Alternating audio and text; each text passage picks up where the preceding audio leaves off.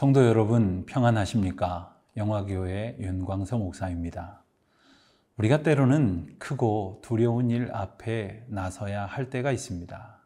가슴이 떨리고 불안과 염려가 엄습합니다. 아무리 생각해 봐도 그 누구도 나를 붙들어 줄 수 없음을 비로소 깨닫습니다. 오직 주님만 바라본다는 고백은 바로 이럴 때 더욱 분명하게 드러나게 될 것입니다.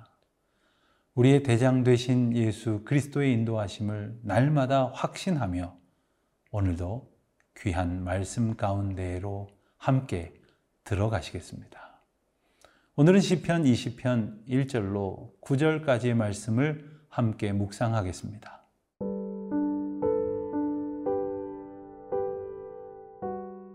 시편 20편 1절에서 9절 말씀입니다. 환난 날에 여호와께서 네게 응답하시고 야곱의 하나님의 이름이 너를 높이 드시며 성수에서 너를 도와주시고 시온에서 너를 붙드시며 내 모든 소재를 기억하시며 내 번제를 받아 주시기를 원하노라. 셀라.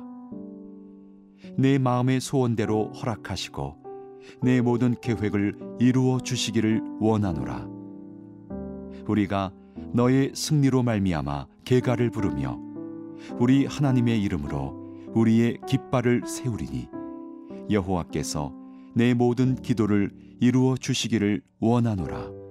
여호와께서 자기에게 기름 부음 받은 자를 구원하시는 줄 이제 내가 아노니 그의 오른손에 구원하는 힘으로 그의 거룩한 하늘에서 그에게 응답하시리로다 어떤 사람은 병거 어떤 사람은 말을 의지하나 우리는 여호와 우리 하나님의 이름을 자랑하리로다.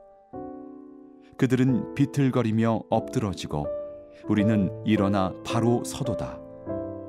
여호와여 왕을 구원하소서. 우리가 부를 때에 우리에게 응답하소서. 오늘 묵상할 시편 20편은 왕이 군대를 이끌고 전쟁에 나가기에 앞서 백성들과 함께 하나님께 간구하는 기도입니다. 표제를 보면 다윗의 시로 인도자를 따라 부르는 노래라고만 나와 있는데 역대하 20장에 기록된 여호사밧 왕이 모압과 암몬을 치기 위해 출전하는 장면에 이 시와 비슷한 배경이 등장하는 것을 떠올리게 됩니다. 백성들의 간절한 중보 기도를 들은 왕은 이미 주님으로부터 가장 확실한 승리를 보장받았다는 기쁨 가운데에 출전할 수 있었습니다. 특히 이 시에 등장하는 왕은 메시아이신 그리스도를 나타내기 때문에 이 시편을 가리켜 메시아 시편이다 이렇게 말하기도 합니다. 1절로 5절에 등장하는 너라고 하는 2인칭 대명사는 바로 기름 부음 받은 왕을 가리킵니다. 본문은 출전에 앞서 모든 백성들이 모인 자리에서 백성들이 왕을 위해 간구하는 중보의 기도를 드리는 것이라고 할 수 있는데 백성들은 왕을 위해 기도하면서 하나님께서 왕을 보호하시고 인도하시어서 승리할 수 있도록 응답을 간구하고 있습니다. 전쟁을 앞둔 상황과 같이 국가적 환란을 겪을 때 지도자를 위해 기도하는 것은 너무나 중요합니다. 특별히 우리가 나라와 민족을 위해 그리고 지도자들을 위해 기도해야 하는 것은 마땅한 의무이자 특권입니다. 5절을 보면 우리가 너의 승리로 말미암아 개가를 부르며 우리 하나님의 이름으로 우리가 깃발을 세우리니 여호와께서 내 모든 기도를 이루어 주시기를 원하노라 라고 기도합니다.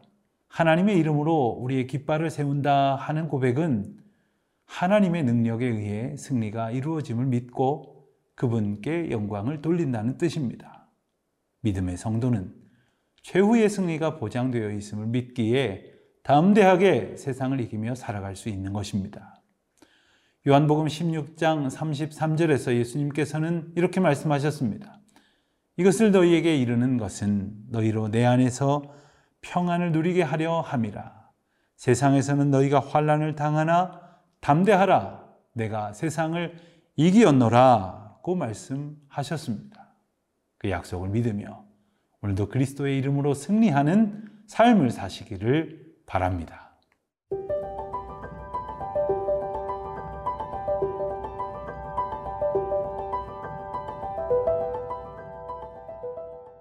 이 말씀은 전쟁에 나서는 왕의 확신에 찬 고백입니다.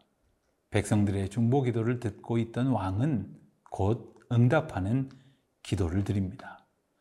먼저 그는 하나님의 기름 부음 받은 자신을 하나님께서 반드시 구원하실 것이라고 확신합니다. 기름 부음을 받았다는 것은 하나님께서 그를 왕으로 세우셔서 그에게 통치를 맡기시어 큰 권세를 약속하신 것이기 때문입니다. 다윗은 자신의 인생 가운데 겪었던 수많은 경험에서 오는 믿음이 있었습니다. 그는 젊은 나이에 왕으로 기름 부음을 받은 후에 서른 살의 왕위에 오를 때까지 10여 년 이상을 사울 왕에게 쫓기는 망명 생활을 했습니다. 그때 다윗은 사울 왕을 죽일 수 있는 기회가 두 번이나 있었음에도 그를 죽이지 않았습니다.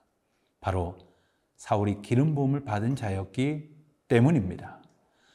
그러한 경험을 통해 다윗은 하나님의 기름 부음 받은 자를 하나님께서 지키시고 보호하신다는 것을 체험했던 것입니다. 또한 그러한 경험으로 인해 다윗은 하나님께서 자신을 능히 구원하실 것이라고 찬양합니다. 특별히 6절 말씀에 구원하다 라는 히브리어 동사는 구원했다라는 완료형으로 번역할 수도 있습니다. 이것은 너무도 강한 확신을 표현할 때에 어떤 일이 이미 일어난 것처럼 과거로 사용되기도 하는 시편의 독특한 표현법입니다. 이 시편이 전쟁과 관련이 있다는 것은 7절과 8절 말씀에서 더욱 확실해집니다. 어떤 사람들은 병거, 어떤 사람은 말을 의지하나 우리는 여호와 하나님의 이름을 자랑하리로다. 여기에서 의지하다라는 동사는 생각하다, 기억하다라는 뜻을 담고 있습니다. 우리는 어떤 상황에서든 하나님을 생각하고 하나님께서 우리에게 행하셨던 일들을 기억해야 합니다. 하나님 외에 다른 것들을 의지하는 것은 우상 숭배입니다. 우리의 힘, 우리의 무기는 오직 하나님의 이름에 있는 것입니다. 하나님만을 의지하는 왕은 전쟁에 나서지도 않았지만 이미 하나님께서 보장하시는 승리를 노래하고 있습니다. 이런 믿음이 오늘을 살아가는 우리 성도들에게 필요한 것입니다. 히브리서 12장 2절에서 믿음의 주요 또 온전케 하시는 이인 예수를 바라보자 라는 말씀을 주시지 않습니까? 예수님께서 이미 십자가에서 이루어 놓으신 승리를 의지하면서 우리의 삶 가운데에 오늘도 승리를 주실 하나님을 기대하며 찬양과 감사의 고백을 아뢰는 믿음의 성도들 되시길 주님의 이름으로 축원드립니다.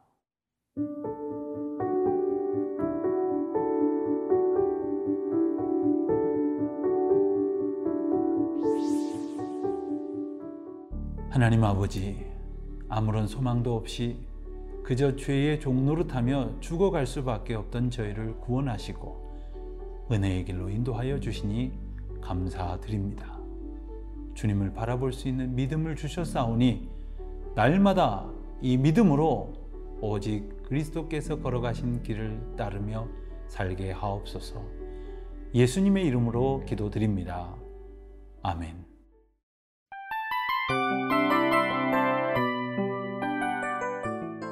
이 프로그램은 청취자 여러분의 소중한 후원으로 제작됩니다.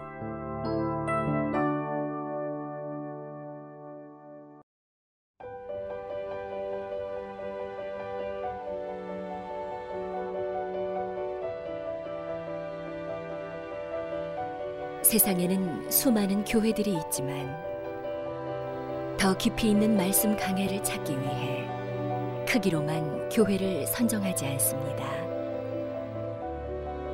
보다 좋은 영적 콘텐츠를 더 많이 나누기 위해 방송비를 받지 않습니다. 1년 365일 복음만 전하고 싶어서 우리는 광고를 하지 않습니다.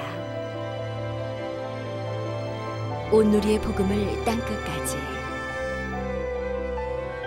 CGN TV와 함께 땅끝 선교사가 되주세요.